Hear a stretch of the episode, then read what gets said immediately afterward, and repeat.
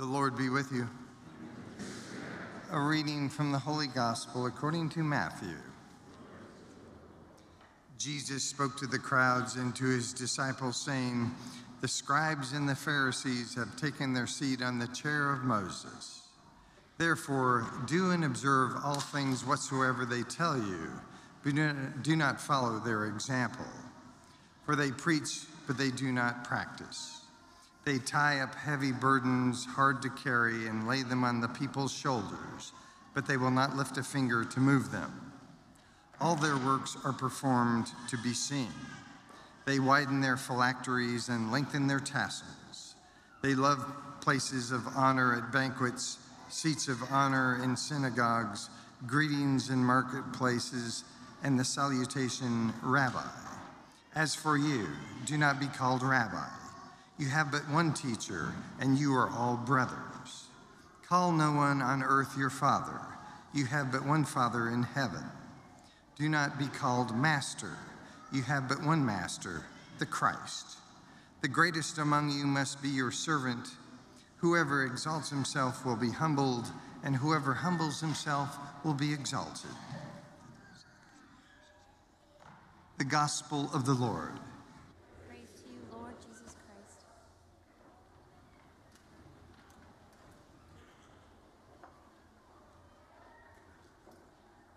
Morning.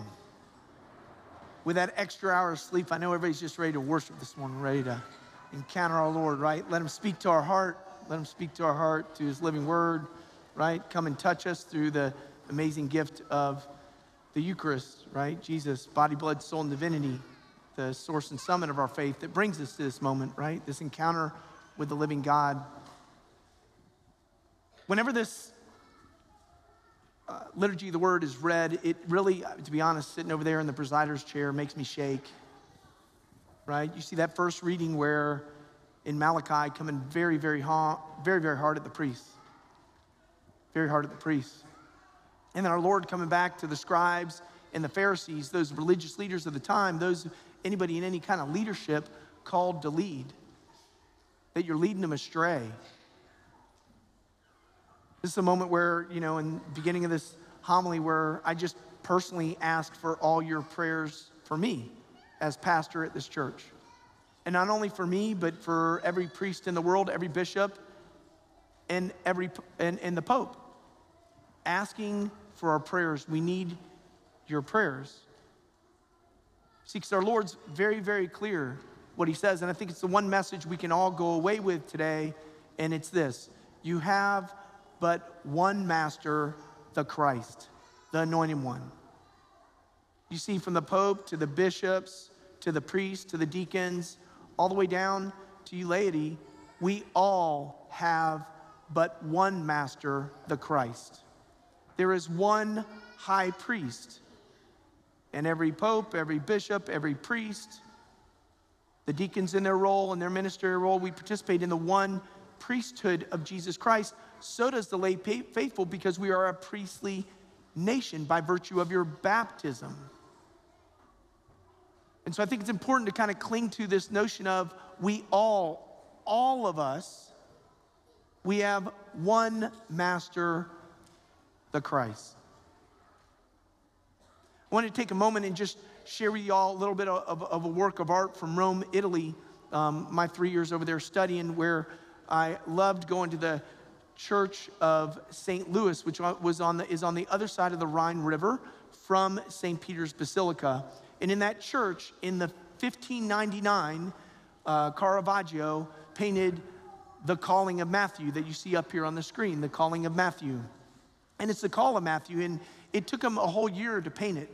So from 1599 to 1600, he spent a whole year painting it. They didn't have the luxury of all the digital capability and age to be able to do this. They literally painted it and went back over it and painted it. He was painting in a time in history that was called the Baroque period in the work of art. It was a period in the moment of the Counter Reformation after the Reformation, okay? And it was a time where the church was trying to show its glory with the sacraments and the glory and the beauty of the faith.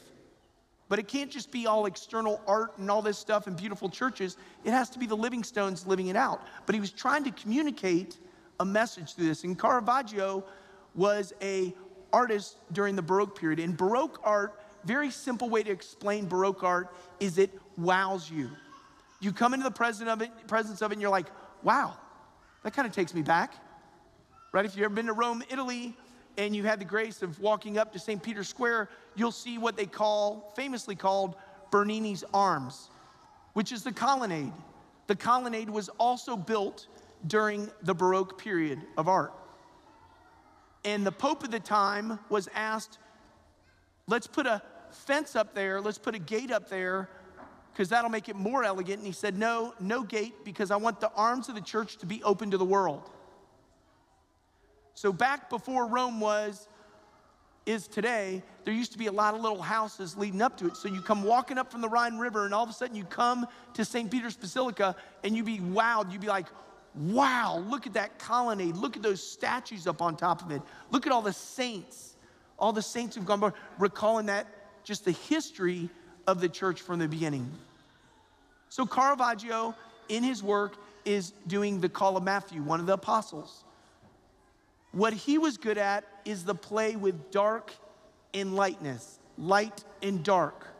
So, for those of you who are used to those old Western movies back in the day, when you're watching the Western movie and the movie kind of starts, right? It starts and you hear the rumbling of the wheels of the carriage and you hear the pitter patter of the hoofs of the horses and you hear a little bit of conversation, but you don't see anything at the beginning of the movie, but you know through your hearing that something's there. Then all of a sudden, a big strike of lightning comes because it's raining. And then you have, through that lightning, you have a view of the carriage and the horses, and you're like, that's what it is. That's Baroque art. A flash of light in the midst of darkness. And that's what, that's what Caravaggio was an expert at. In this painting, in tying it to the liturgy word today, our Lord speaking to us in the today of our life, I'd like to focus on the person on the far end of the table. The person looking down. Obviously, Matthew was a tax collector. We know that. And so we can see that he's looking down and he's looking at money. Money, we can say, well, money's just all about money. It's all about money. But oftentimes when we look at that, it's being rooted head down in the things of the world. And you can see that he's got his head's down, he's kind of going through it. But if you look at the, the, the, face, it's like, it's not like he's super happy. He's a little over focused on that, maybe a little discouraged, frustrated, or whatever, but focused wholeheartedly on the, on the money, on what's on the table. But the light of Christ is coming in, shining on his hands, trying to get his attention, but he's just focused, eyes fixed down. Now, it can be normal when you look at Matthew. Matthew's the one who's pointing and the artist at the time always painted the people in the clothing that the people wore at the time, okay? So he's there pointing, and it looks like, of course, he's pointing to his heart, right? Are you calling me? But also, the finger looks like he's pointing to him too. He's pointing to the person looking down, right? He's pointing to the person looking down. So in life, sometimes for us, we can, we can have, if we're not careful, we can have other masters other masters where there's other things that draw the attention of our eyes and our focus and our heart to what is mundane and what is of the world and try to search out fulfillment in that, to try to search out peace in that. And those things actually can become our master. Okay? He's a little bit in the dark and you can see the dark, but I want to flip to Jesus. Jesus, who's in the light, and he's pointing He's pointing to him. The hand of our Lord, the hand of our Lord is the same hand that Michelangelo painted in the Sistine Chapel on the ceiling 100 years before. In the early 1500s is when Michelangelo painted the ceiling. And it's the part of creation where God's reaching out to Adam with a hand just like Jesus, trying to bring life to his light, life. You can see the connection with how Caravaggio went and studied the work of Michelangelo. They didn't have internet and live stream and all this stuff. They really prayed about it. They looked at it. They, they went to other artists and they drew from that. Jesus obviously is the light of the world. The light's being in, the light's on him. Peter's with him, and he's pointing. he's pointing in the direction, obviously, of Matthew, but all of them. So Jesus wants to step into our world. That's what should draw us here to this moment to, to, to come encounter Jesus, but also permit him to step into our world, open wide our hearts to our Lord, and invite him in, invite his light in. Come in, Lord. I need you to come in, be my strength. But what's the world gonna say to us? What does the world all too often say to us? And if we're honest and we think about, for the vast majority of our life, the Kool Aid that we drank, you know, Kool Aid, you mix it up, whatever color flavor you want, you mix it up, and we just kind of like drink the Kool Aid that's out there, right? But what does the world want to say? Well, I'd like to go with a couple famous fast food restaurant slogans, okay? One of them has had a slogan for the past 40 years, has been their slogan. 40 years. And they decided that within this year or whatever, they're gonna change it to a new one. They need to make their slogan better, I guess. The slogan for this fast food restaurant is have it your way. Have it your way. Isn't that what the guy's doing at the end of the table? He's just like having it his way. I, I, I, I gotta find, I gotta have it my way. And, he, and, and, and, and really, in trying to have it his way, becoming a, a slave of something else, something else becoming his master. Have it your way. This same fast food restaurant is changing it to, well, that after 40 years, let's change it to be your way. Be your, what is be your way? You be you, you be your way. Jesus says very clear, I am the way. Right? So it's like, all right, have it your way. All right, that's kind of working out, but we need to be catchy now. So be your way, okay? There's another fast food chain one, which is Live Más. Live Más, live more, as they're all stuffing their face with food in the commercials. Live Más, is that what it means to live Más? Stuff your face with food? That's living Más? Really? Have it your way. Gotta have it my way. But our Lord knows our hearts and knows that if we fixate too much on having it our way instead of His way, we get lost in that. And we can truly become servants of another master. Who or what is your master? Who or what is your master? We, at times, if we're honest, we can be slaves of our schedules instead of our schedules a slave of us. What do I mean by that? That no, it's got to, what the world's saying we need to do and accomplish, either as a family or as, as individuals, we got to do it, we got to do it, we got to do it, we got to do it. And there's never a question of why. Because we bought, have it your way, pursue this. So then our schedules can become our master. Our career can become our master. The date night is falling off. The focus on the marriage and the time I need to spend with my spouse is falling off because I find myself too much buried in that spreadsheet, buried in that work. Have it your way. We can find that even in, in a family life for maybe young people. It's like, I don't want to have it my parents' way, I want to have it my way. Why do I need to make my bed? Why do I need to help set the table? Why do I need to do the dishes? Why, why, why? And family life is a beautiful way to point the way to Jesus. Obviously, his parents modeling that, but for children to see that in family life, that you can't have a family with everybody just looking down and saying, I'm gonna have it my way. Actually, at times you can see that in restaurants when you go there. Everybody's having it their way. You know how you can see that at times? When you see a whole family in the restaurant at the table and everybody's having it their way. They're looking at their iPhone. They're, they're, they're immersed down in this, almost like the coin. Have it, I gotta have it my way. I've gotta find my thing on, on that, and I've got it. and you know what that literally means? We call it feeding. I'm feeding myself. Right?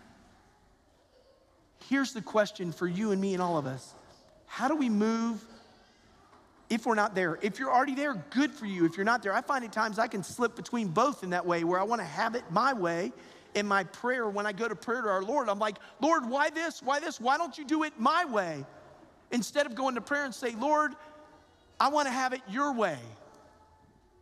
Try that in prayer. You go to prayer and you're like, Lord, I'm struggling in my job right now. This is a difficult moment. I'm struggling with this person I'm working with or whatever, whatever. Lord, Lord, Lord, Lord, I don't want to have it my way. I want to have it your way. How do you want me to love them? How do you want me to talk to them? How do you want me to interact with them? Lord, I'm struggling in my marriage. I'm struggling in my family. I'm, I'm focused, but really, Lord, I want to have it my way. Fix this relationship with this person. Versus, Lord, I'm struggling here, but I want to have it your way. How do you want me lead? How, how do you want to lead me in that way? To make a shift from have it your way to Lord, I want to have it, have it my way. Lord, I want to have it your way. Right? Lord, I want to have it your way. So I'll close with this. Uh, and it's it's example of out of the mouths of babes. One dad last last week was walking out of mass with a little one, and uh, said to me, "Father, you won't believe it. We're on the highway, and we find ourselves in traffic. Right? You know how traffic can just really kind of just sometimes get to you. We're running late, so there they are on traffic. They're in traffic, and the little daughter's in the back seat. The little daughter's in the back seat, and the frustration can be as you grab that wheel. I want to have it my way. This person needs to get out of my way." They're not driving right. They're not doing this. All this stuff in our, and we get this storm going on. And the little girl's in the back seat, and she starts to sing, as we sang at the beginning of Mass, right? Glory to God in the highest, right? She starts to sing, Glory to God in the highway. Glory to God in the highway. I mean, that's how you choose the right master. I mean, the parent was looking down at the traffic and the child was looking up at the beautiful sky. Glory to God in the highway. Glory to God in the highway. Here's the invitation very simple for you and me. Jesus is looking at us, He's loving us, and He's saying, Look up. Look up. Look up to me he's saying to you and me look up. You have one master, the Christ.